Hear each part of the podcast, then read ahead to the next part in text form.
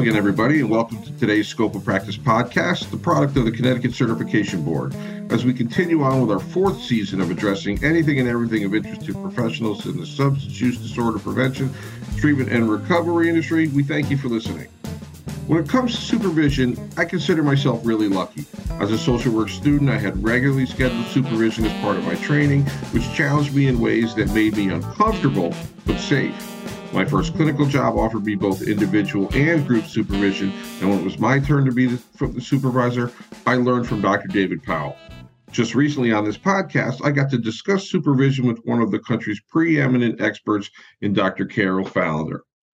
As David Powell once said, although the content of supervision is certainly important, nothing matters more to counselors than the process of open professional sharing with a trusted clinical expert. Today, we'll address both our guest is a gentleman that I had the pleasure of meeting while we were both presenting at a conference in Orem, Utah. And after talking for just a few minutes, it was clear we had symmetry in our interests. And I do have to say, it started with talking about the Hartford Whalers. He is knowledgeable, skilled, and passionate when supervision is the topic. Chaz Franke has a Bachelor of Arts degree in psychology from McKendree University and an MSW degree from St. Louis University. He received his clinical license in 2009 and has been practicing therapy full time since 2007. Since the beginning of the career of his career as a therapist, Chaz has worked with trauma and its long-reaching effects. This work has included extensive work with all ages and all walks of life. Chaz specializes in psychodynamics, self-compassion, and integrating Eastern thought and philosophy into the therapeutic process. He has participated in training with important figures in the field of therapy and psychology, such as Dr. Ira Chasnoff and Dr. Bruce Perry. Chaz has presented on topics including, but not limited to, trauma, wisdom and self compassion, mindfulness, self care, transference and countertransference, and early intervention and listening skills. Chaz is also currently employed as a faculty member in the Masters in Social Work program at his alma mater, St. Louis U, and is the owner of a private practice, Light Source, in Belleville, Illinois. Chaz, good to see you again. Yeah, great to see you, man. I'm glad to be here. This is exciting. So we had talked a little bit about supervision uh, uh, in Utah and and how we viewed it. And like I said, there was some symmetry. But let's jump in with something that may resonate with some listeners and may surprise others. Can we talk about the prevalence of countertransference in our therapeutic interventions? Absolutely, yeah.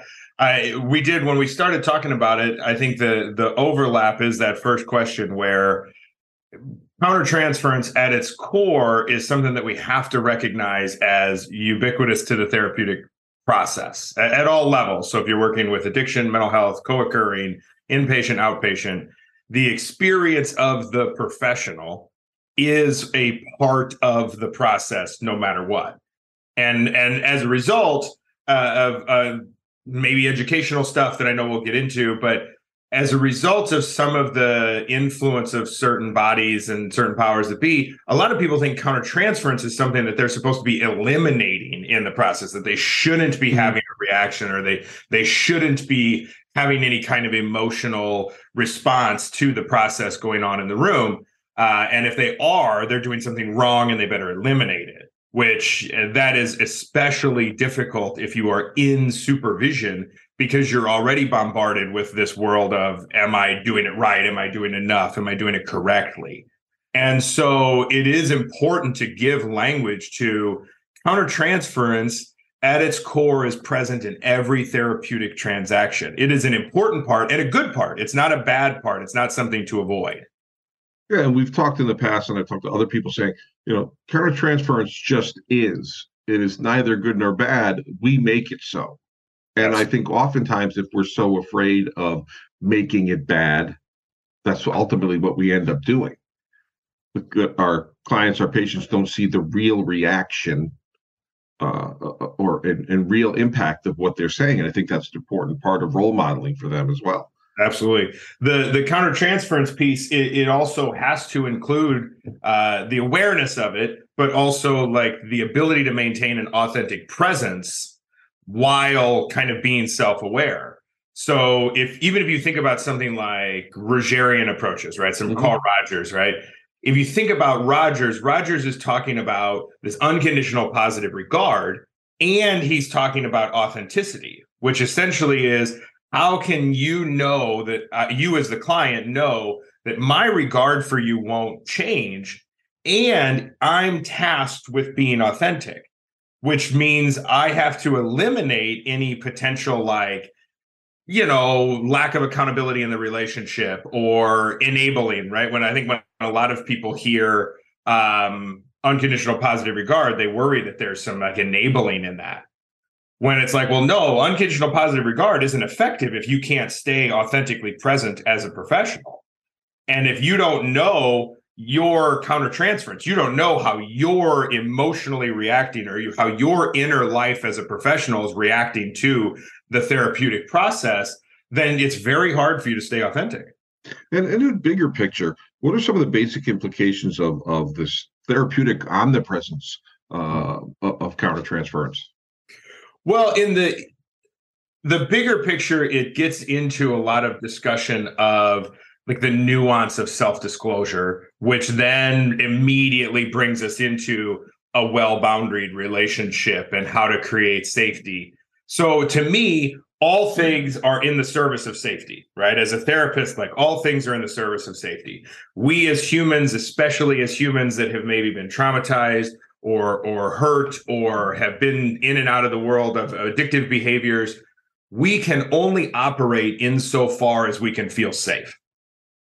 And so it's all in the service of safety. So if you think about something like countertransference you think um, to get into a little bit of the history of it countertransference initially is this very high-end freudian conceptualization that is strictly in response to the transference of the individual from their past over time, from kind of Carl Jung on down, we have been able to kind of expand that definition to just kind of understand that this is the natural interplay of relationship.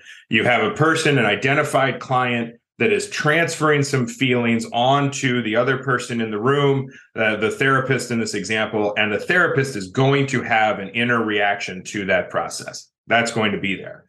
So, since we know it's going to be there, we have to utilize it. It's part of the self of the provider.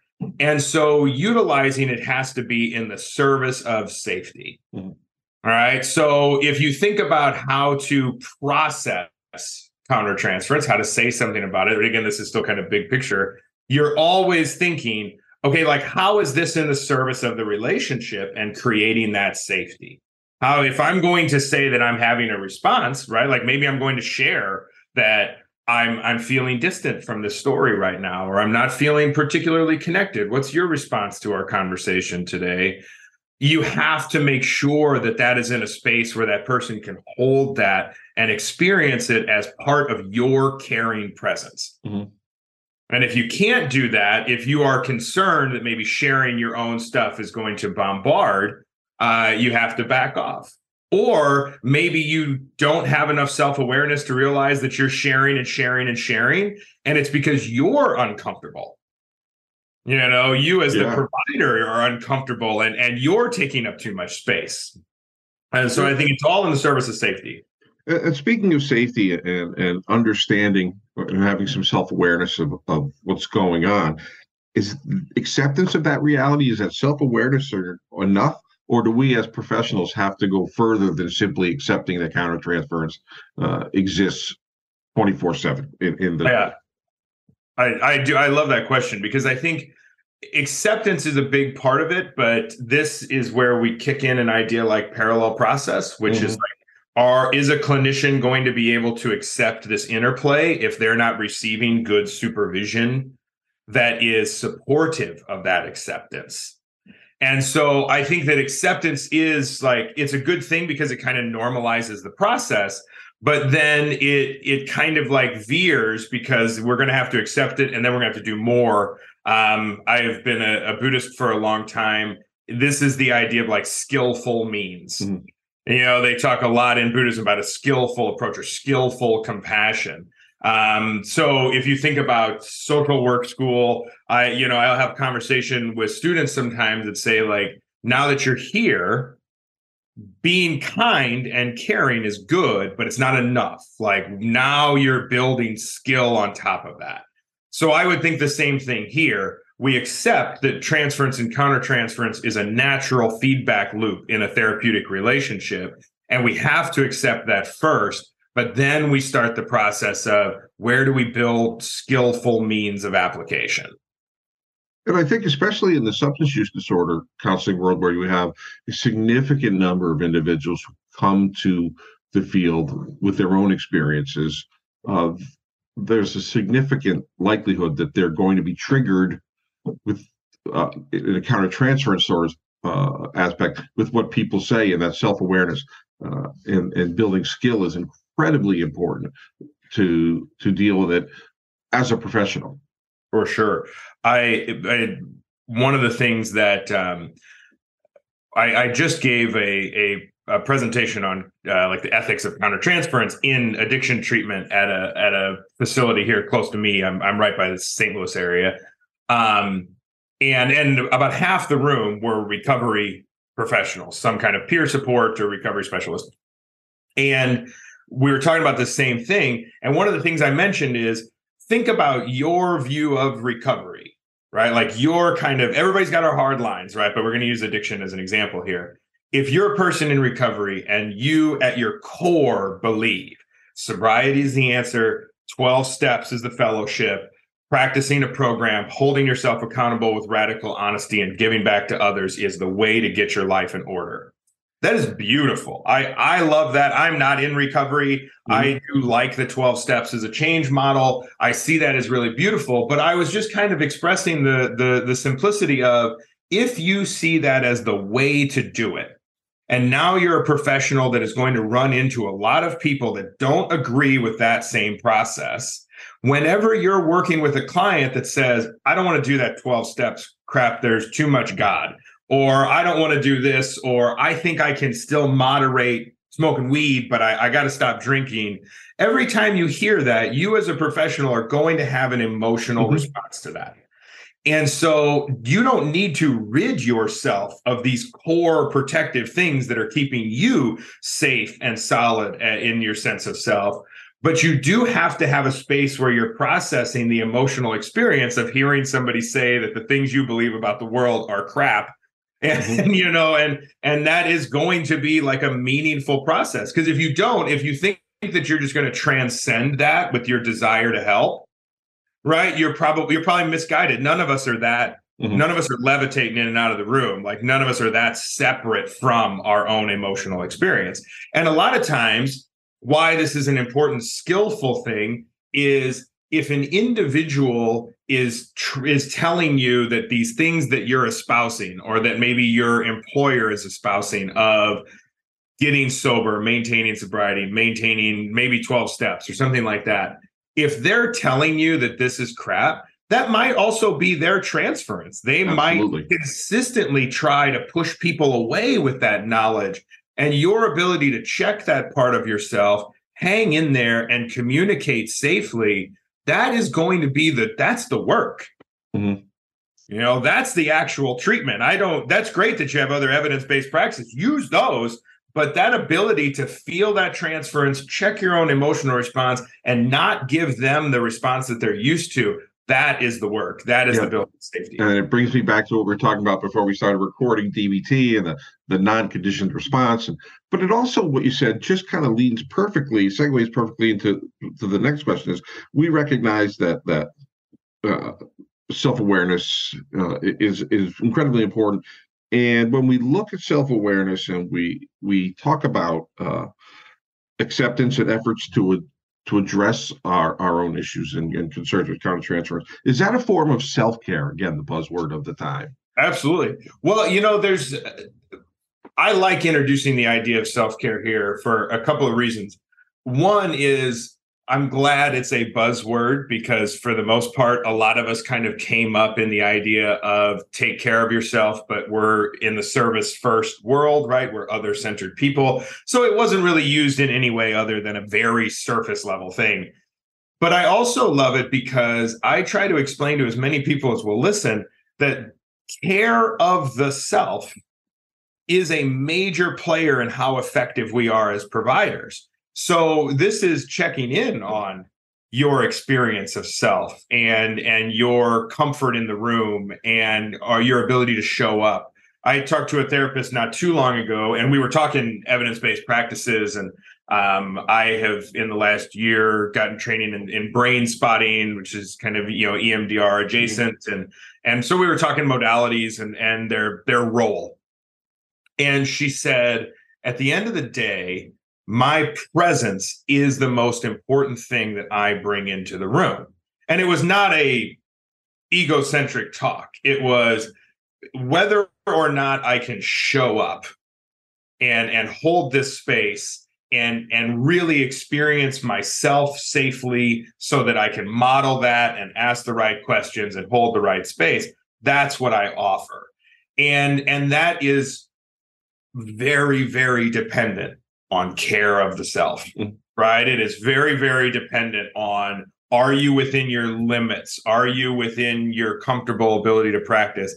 I said from the jump, I my wife Holly that, that you met that was in Utah, mm-hmm. when after you and I met, I was like, listen, I'm gonna tell you right now, I like the name scope of practice. I am a I am a role clarity guy, you know, and and and the more experience that I've had, the more I've realized that that scope of practice that ability to be like uh, this is not for me. This particular presenting problem or or this this is not for me. I need to be able to find a better fit for this person. That is part of care of the self. Mm-hmm. that is me checking my experience when historically and i think a lot of new clinicians especially feel this pressure. Historically i would have thought i need to just get out of the way and show up and help whoever. But i'm not great for whomever. Right. You know and that that self-care is is what creates enough room for me internally to be like I, I see that you have this issue going on. I know that there's some really good um, I'll use EMDR as an example. I don't I don't practice EMDR. Mm-hmm. I like EMDR. I'm just not certified in EMDR. Um, when I see that person that would really benefit from EMDR, I check my own experience of like if I try to hang in and help, that's me crap. They could benefit from this. And I know a couple of amazing EMDR professionals that will always say, absolutely, Chaz, coming from you, get them in here. And and and I can get them there. I would not be able to practice that awareness and apply that awareness if I wasn't taking care of self. And I never even uh, thought of self care in that way. So that's a really interesting thing for me to kind of take in and think about. But it makes absolute perfect sense um, you know, hearing it for the first time. Um, in in in my opinion, when I see uh, and hear self care, the first thing that comes to mind is emotional intelligence.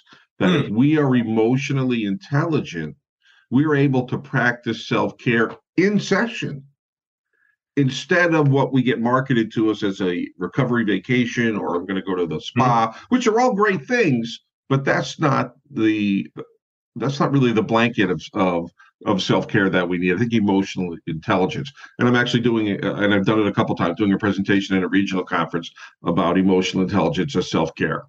Oh, I uh, love that for clinicians. And it's really just preparing. And we talk about simple things like if you know this client comes to you with a difficult presentation and you have an incredibly negative response to it. Why do you? Mm-hmm. Why are you not prepared for the possibility of a difficult presentation and thinking about having a, a non-conditioned response? So and so it's just new for people to hear. Uh, I do, I really like that. Yeah. I and I think too what's really important and and I you know hopefully I get to see that presentation in some form or fashion. But what's really important is when you introduce an idea like emotional intelligence uh, you're also kind of bringing language in that I think it very much so resonates with a lot of providers. You know, like it, it is really hard as other centered professionals. And and I, you know, like I probably oversimplify this language, but we are in an other centered profession. Our primary role is to look at the needs of the people that we serve first mm-hmm. and address them as they are, meeting them where they're at as best as we can within our scope of practice. And that other centered professional stance is not what your books and podcasts and presentations are based on because you know if you read like a leadership book if you read a success oriented self-help kind of book the, a lot of those are written by other they're written by self-centered professionals right so i don't mean self-centered in a bad way mm-hmm. it's just that Jeff Bezos is in a self centered profession. He wants to get as much as he can get first, and then the customers of the world benefit, in quotes, um, from him having everything that he wants, right? He gets to be self centered. Mm-hmm. He is not an other centered professional, right? Like the financial industry is a self centered profession meaning you as the the professional try to get get get get get be successful be successful be successful and then it trickles down to other people hopefully we are other centered so it is not at all natural for us to be thinking of our experience first or second. I think for a lot of us this is where self-care and emotional intelligence come in. For a lot of us we end up in a position where we care about our clients first then we care about our coworkers then we care about our employer and then we care about us you know like we check all of those other things and this is this could get into wounded healer territory too yeah. right but we look out at the world and go okay every single person in every single corner of my life is okay for a minute so i can uh, go grab a cup of coffee. I can go to the bathroom now. I can, you know, and and so the emotional intelligence piece that you introduce, I think, is so special because there is that. Well, wait a second. I need to be in a position where there is a little gap of stimulus and response. Right. This is the mm-hmm. mindfulness mm-hmm. language of like, can we create a gap between stimulus and response? Well, I have to be present, aware, valuing my inner experience and tapping into emotional intelligence which for most of us in the field is very available we we are emotionally intelligent people that's how you you become successful and competent in our field when i you know started looking at how i was going to do the training and putting things together it just kind of uh, uh, uh made sense to me and when I look at it now, it's it's the bigger picture. If what we bring to the table and our inner experience is part of what is the most helpful, the therapeutic relationship, uh, our ability to be emotionally intelligent and manage our response um, and, and, continue to with with unconditional positive regard, but be true to ourselves. I think the emotional it, it plays to the therapeutic relationship. It, it all comes together. Um, and I think it's unethical. it's it's really unethical to practice from a place of lack of emotional intelligence, and I, most people don't come from that point. So. Yeah. Supervision itself, let's jump into that. Supervision itself is really challenging. We know that. As a care of the person served, as well as the professional development of the individual provider. That kind of stuff falls under the locus of responsibility for a clinical supervisor. Um, so the issue needs to be uh, the issue of countertransference needs to be part of supervision. So what hurdles exist to make this process uh, difficult to entertain? I think, well, one thing is I, I don't know how often a, a base level of transference and countertransference stuff is introduced at a graduate level. You know, like, I mean, it, sure, it's, it's probably introduced, but um, I, have supervised uh, quite a few social workers that that come in and when I ask them about just an experience with a difficult client, right out of the gate, you know, you you're you're a few months into your first job as a therapist or a clinical social worker before you go i don't know what the problem is. I'm not really getting anywhere with this person. And it's like oh well you you might not like them that much. Right? You might be having a hard time like really liking this person and you haven't really been given the language for like what does that mean? You know, like, are you allowed to not like somebody? Are you allowed to have somebody come in and mm-hmm. talk about things that just like bristle you a little bit? Um, and I don't think that graduate programs like need to step it up or in that way. I think it's like, oh, that's the role of supervision. And if a person comes in without that language, of course, this one-on-one supervisory relationship and group, we do a lot of group too, um, is it is part of the role of supervision. And and so I think what's difficult to implement is you as the supervisor have to be really tapped into that response, right? This is where mm-hmm. your self-awareness and and your kind of ego play comes into work because the the barriers sometimes are well supervision is a lot of liability right? It's a lot of absorbed liability. It is uh, also something where some people come into supervision and think that the primary role of the supervisor is gatekeeping for the field. Right. And and also helping and developing the clinical skills of another person is a is a really tough thing to do. And we really don't get taught a lot of how to do that right? Like i right. mean you know we're not all like basketball coaches that are trying to get somebody like that are used to the technical aspects of a skill that can allow for this process. So i think part of the barrier is the the preparation piece and another part of the barrier is who is who's teaching the supervisors. Right. You know who's teaching us? I don't you know i didn't have a lot of formal education in how to be a clinical supervisor outside of i had a license. Mm-hmm. You know like oh you got a license. You could do clinical supervision. Would you like to? I uh, i think so. I mean a couple years into that i was really into it but well i learned from david when it was almost too late. Oh yeah yeah i look at i um there's a there's an author named uh, louis cozolino and and Cozolino wrote two books. He wrote The Making of a Therapist and The Development of a Therapist.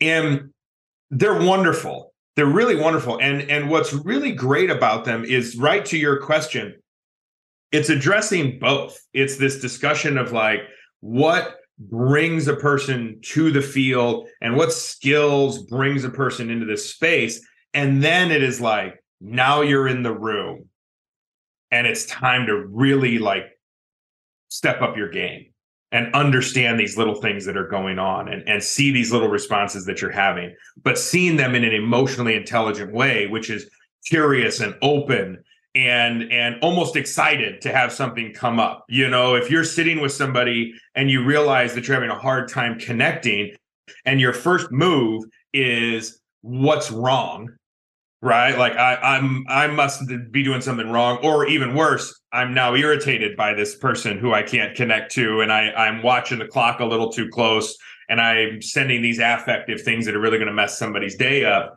Um, if you can instead meet that with, gosh, I'm sitting across from somebody and not connecting. I wonder what that's all about. This is interesting. Actually, I'm curious here.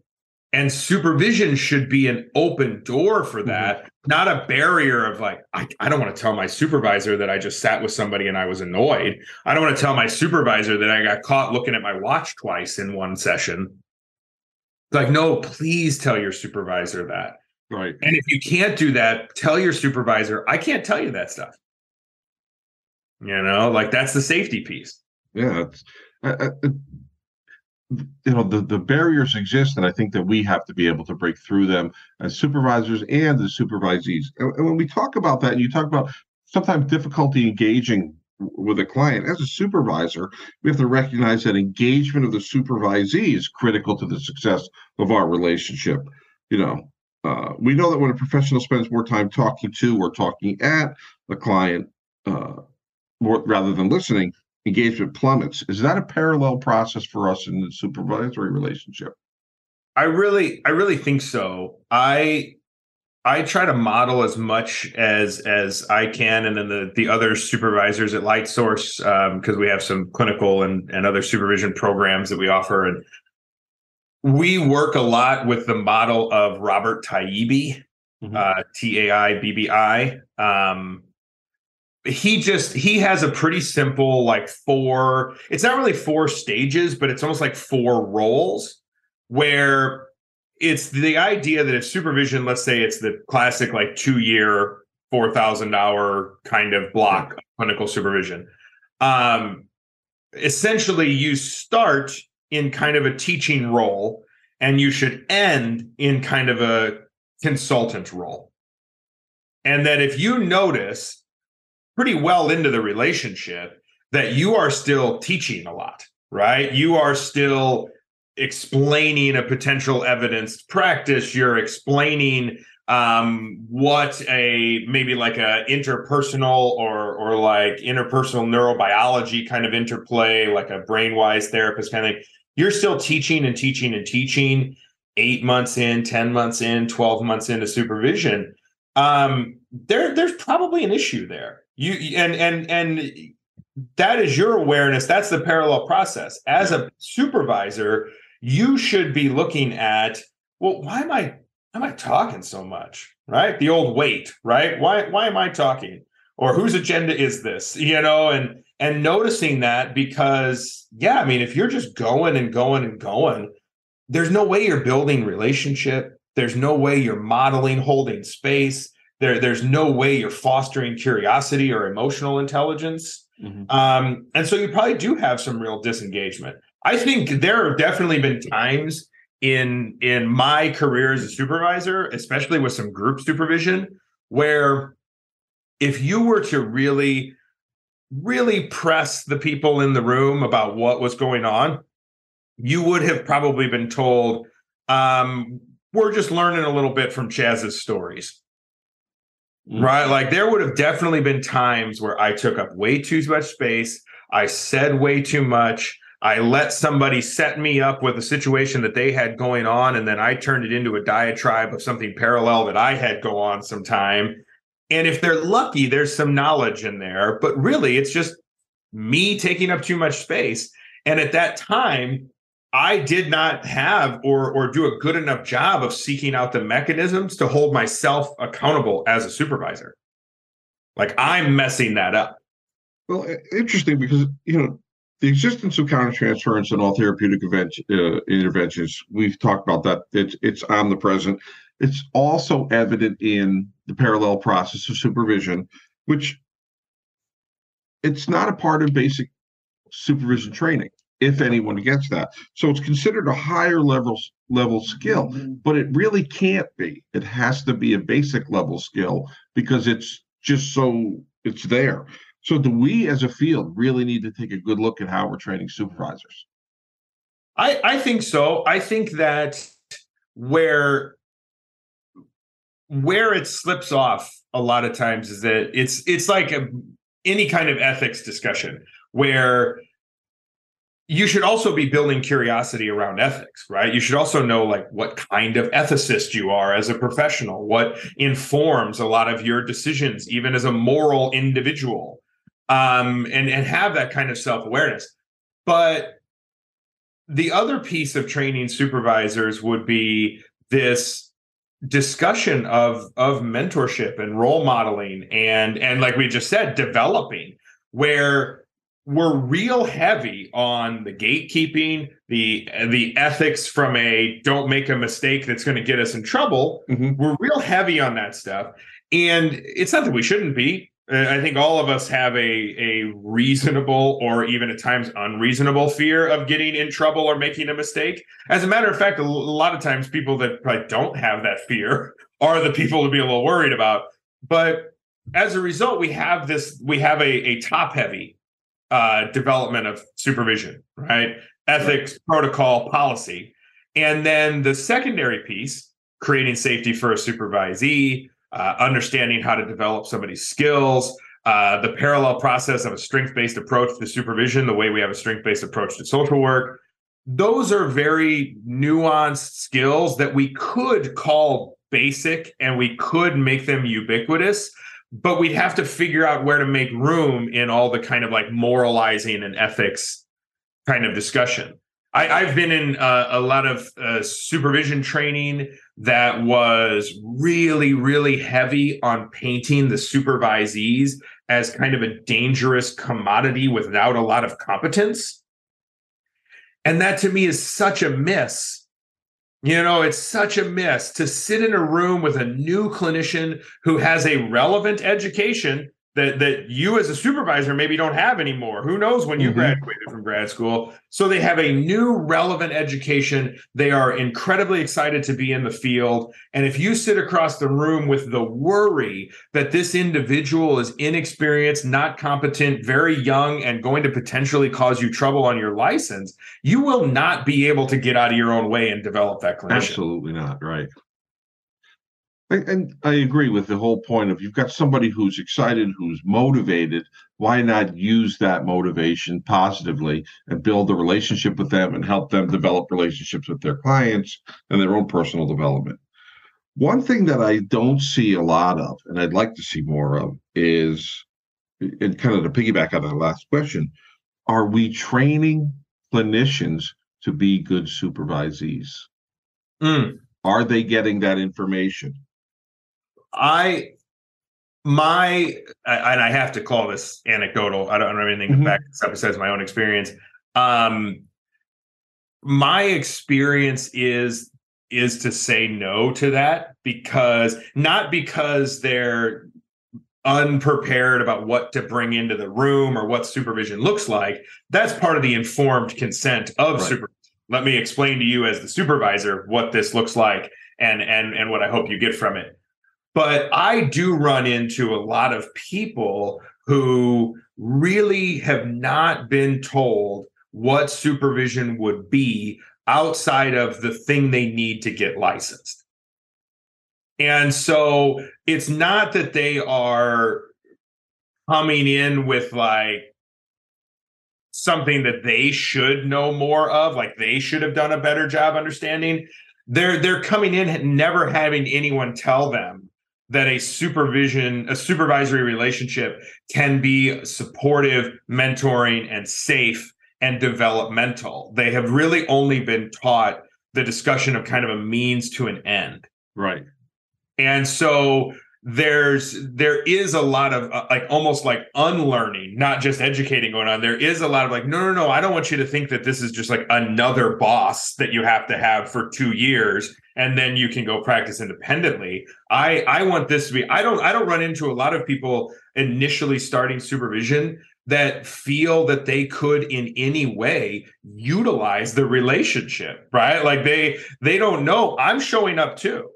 Mm-hmm. You know that's where we have a you know our our supervision contract that we use is mostly uh, a document that really hammers home the shared accountability of this process just like a therapeutic relationship right like mm. so i do think that there are things that could be done uh, to help people understand that supervision is an asset for them rather than another person that they have to make sure signs on the dotted line for them. And I think something that's often missing is, as a supervisee, what are what are my rights and responsibilities? And that's part of the supervision contract. But you can come in as a supervisee with an agenda. You have a right to have your questions answered, your opinions heard, and get get from supervision what you need. Um, and you know and I think that that's often lacking because they come in from a place of, oh, I've got to respond. This is somebody that's got to, you know, watch over me. I don't want to do anything stupid. I don't want to say anything wrong. Um, instead of saying having the right to be wrong.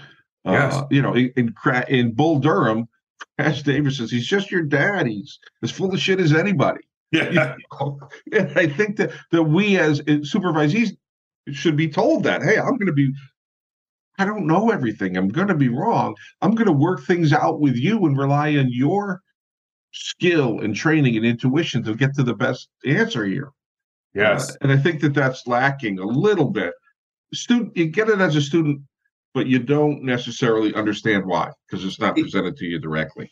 It is a bit of parallel process in that the field right so like i again I, i'm not really particularly being the critical of the field right? Like I, I love my job and i love the field and i'm talking to you because i love it so much. Like this is this is it.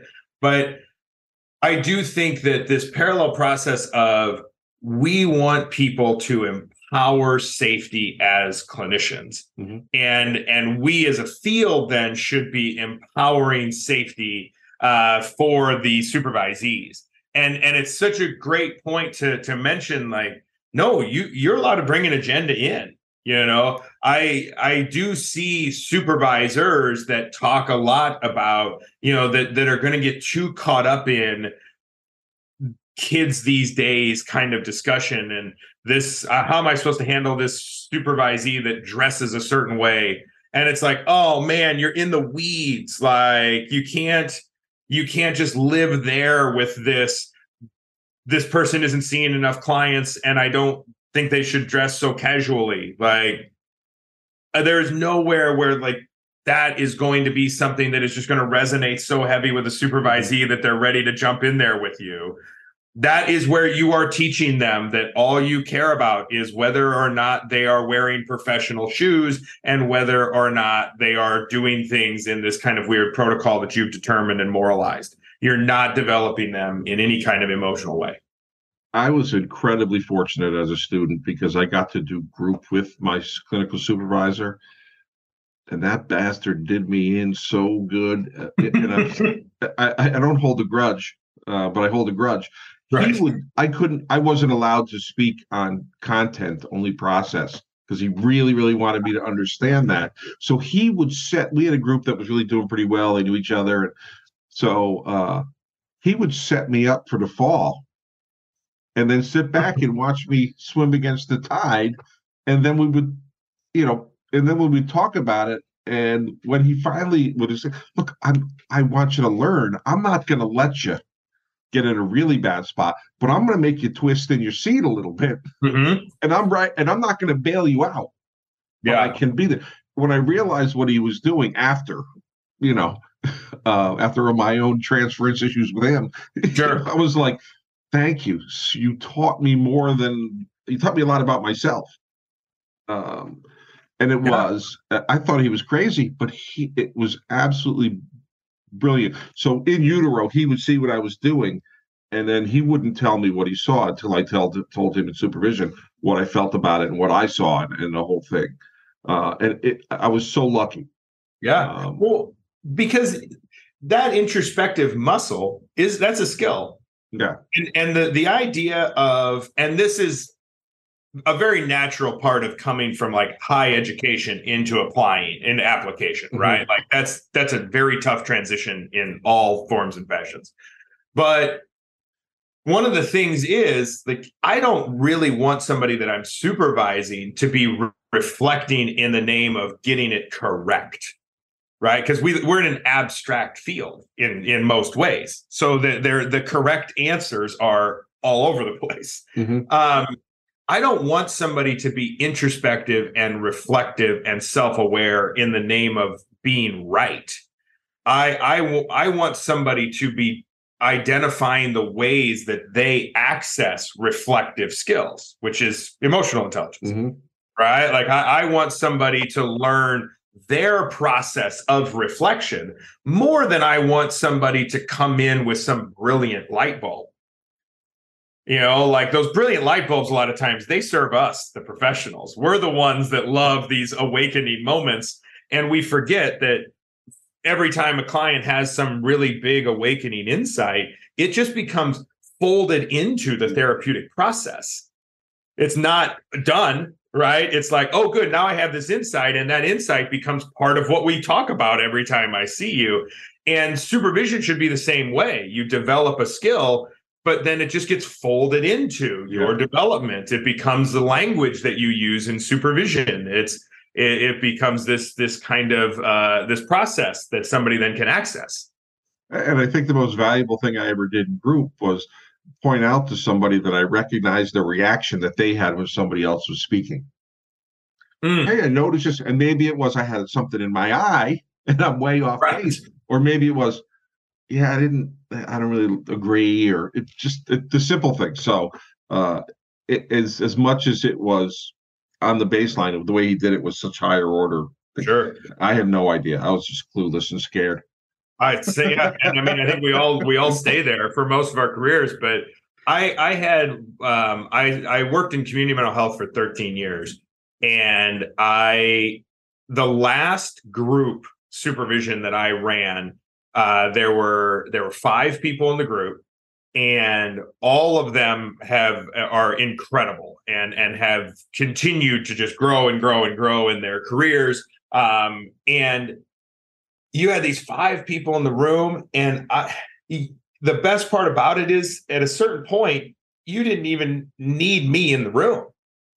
Right. You know, they know one another. They can safely ask questions. They can very safely point out, well, you know, a lot of times when somebody does A, B, and C, it really seems to make you anxious. And, oh, well, this is just like that client you talked about a few months ago that said this, and it, really got you upset because you thought you were making a mistake.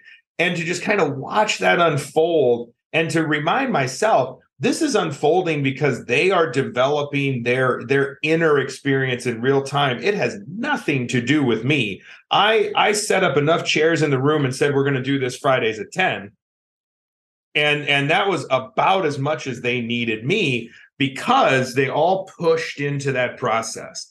They were all safe enough to think about their own inner experience and and that was beautiful because i know oof, they're doing this in the room too. Yeah, it's that it's the group development process for group supervision that they go through all the old the, the as the old Boston University model of group development. Uh, uh, Absolutely. And then they're at that working stage, and it's That's, just an amazing thing to see. It's so cool. So here's a million dollar question: What do we as supervisors need to do with the countertransference that we experience during our sessions with supervisees? It's it, it, is similarly the kind of like ubiquitous piece because there should be and and I, I try to teach on this as much as I can. This is a close relationship. You know, this is a close relationship. This should be you you want this to be the kind of relationship where uh, a person is able to fondly recall your presence in their development through the rest of their career. Not an ego trip, just you want somebody to know I was exposed to the kind of role model that reminded me why I wanted to be in the field. Mm-hmm. And in that vein, the the counter transference a lot of times that you have to check is is the how much space are you taking up? Are you able to share your real time experience of what somebody has going on? Are you also able to share when you really do feel like this person is unbelievably talented? Right? There is a vein of stoicism that we profess in, in a supervisory way that I think then limits our access to our own kind of countertransference as a supervisor. Because mm-hmm. sometimes I think supervisors don't want to be like, damn, you're good. Right. We're we're afraid of of kind of really like propping somebody up in some like unprofessional way when it's like, man, I I have sat with supervisees as they break a case down and as they ask questions, and I can't help but be like, whoo, you are a killer.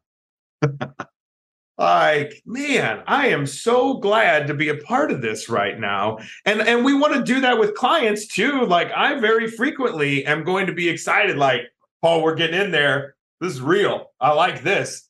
And so knowing those responses in the same way that you would you may have a response that somebody is not really handling a situation in in a way that initially shows up as like the the quote unquote correct way yeah. or or the the the most clinically uh, appropriate way you need to be able to ask yourself is that because you are very set in the way that you handle things, or is that because you are being informed by the field and it's time to push? Self awareness doesn't go away just because we get promoted to supervisor. Yeah, and and I I definitely think you know it's it's one of those uh, you know, we have been having some conversations, the other supervisors and and I at, at LightSource about like this developmental piece of you know having clinicians that work in a in a community setting that are very hesitant to go into client homes, um, and, you know, and things like that. Where we come from a world where we all did a lot of home visits. I was in the community for years and years. Um, and we're trying to make sure that we get out of the way because we notice right away that we're like, you, you need to go into client homes. It's part of meeting people where they're at. It's part of the community. It's part, and it's not that we're wrong, but we know that our initial response to that is is ours. We are having a reaction of, well, we went into the homes, and going into the homes is one of the best ways to go. Okay, that may be there may be truth there, that may be still an important part of the field, but we have to sit back and see are we going to give feedback because that is actually an important part of the process? Or are we giving feedback because we're doing some I walk to school uphill both ways in the snow mm-hmm. kind of experiential thing? That's our response. Now, I'm very fortunate to have this team of supervisors that we sit with and go, um, boy, I'm really feeling some sort of way when somebody says they don't want to go into clients' homes. Like, is that me? I think that's me. I think that's the supervisor being an old fuddy duddy and not just asking more questions and, and building some safety. And so, you know, we we have to realize our own stuff as it comes up in real time. And I think it's okay to get called on our stuff, even by supervisees. That makes you laugh because you the uphill both ways. I got that story from my grandfather. I'm like, dude, you lived in Cleveland. It's not a hill in Cleveland. yeah, you, you, run a marathon in Cleveland. Maybe the snow. Try, you know, try another one. But I also think we need to get called out, make it safe enough for those that we supervise to say, hey, I'm not sure where you're coming from on this. Yeah. I don't understand your response. Yeah. And if I, you can't, sorry, go ahead. Go, go, go ahead. No, if you can't, that's that's one of the biggest barriers in a lot of the supervisory discussions is how to get a relationship that that is strong enough for both person both people to hold one another accountable. It's the same thing we talk about in therapy right? I do tell clients i want this to be a strong enough relationship for you to say Chaz, i don't think you're hitting it here. I don't think this is right i think you just i think you missed it. I think you seem distracted. I think you seem you know busy today. You know like mm-hmm. i sometimes will have clients be like oh i know you're really busy um, I don't like that. That's affective, right? It might it might be colloquial of like, oh, I know you're a busy guy, but it's also, oh, you should have a strong enough relationship with me to tell me to show up. Yeah. And and I think that supervision should be the parallel process of that. That the people in supervision should be able to say, well, hey man, you're 10 minutes late every time we meet. Oh, huge. Yeah uh, do as I say, not as I do. That that's yeah. I've yeah. got just just one more thing. Is there anything that you'd like to add? Anything we missed? I will say I'm I'm very glad. I think we hit most of the points that I really care about every day. But one thing that really, I would say two things that really matter to me. One is I I have become more and more certain that like continued mentorship and supervision through your career is a very important thing. Absolutely. That as a professional, uh, you probably ought to spend time talking about your professional experience with a respected and trusted other. Um, I do think that is beyond important. You you ought to be talking about it. You ought to be talking about your inner experience. I do think it should probably be like a formal part of your professional life, some kind of reflective supervision. We have a program at LightSource that we call Beyond Supervision for people that either don't need clinical supervision or are already licensed. Um, you know, we meet with people from all over providing that. Um, and that's been really good. And and the other thing is really empowering people that are starting clinical supervision uh, as supervisees to to search out a relationship the same way that we tell clients to just keep looking until you find a good fit you know like i think that an empowering thing that we miss sometimes is no, no, no, supervision's important. It is two years long, and you as a supervisee are allowed to say, I need this to be a good fit for the developmental process that I'm looking for as a professional and and in you know like it's just not really i don't know that it's frequently empowered because you know you get a job and they say hey we do supervision here and Chaz is the supervisor Um, okay, and if I don't like Chaz, is not really a question that's asked, right? It's just like Chaz meets with everybody in supervision Thursdays at three, so you can get supervised by Chaz. Mm-hmm. And the question of, and if I meet there for a few weeks and it's not really my vibe, what are my other options?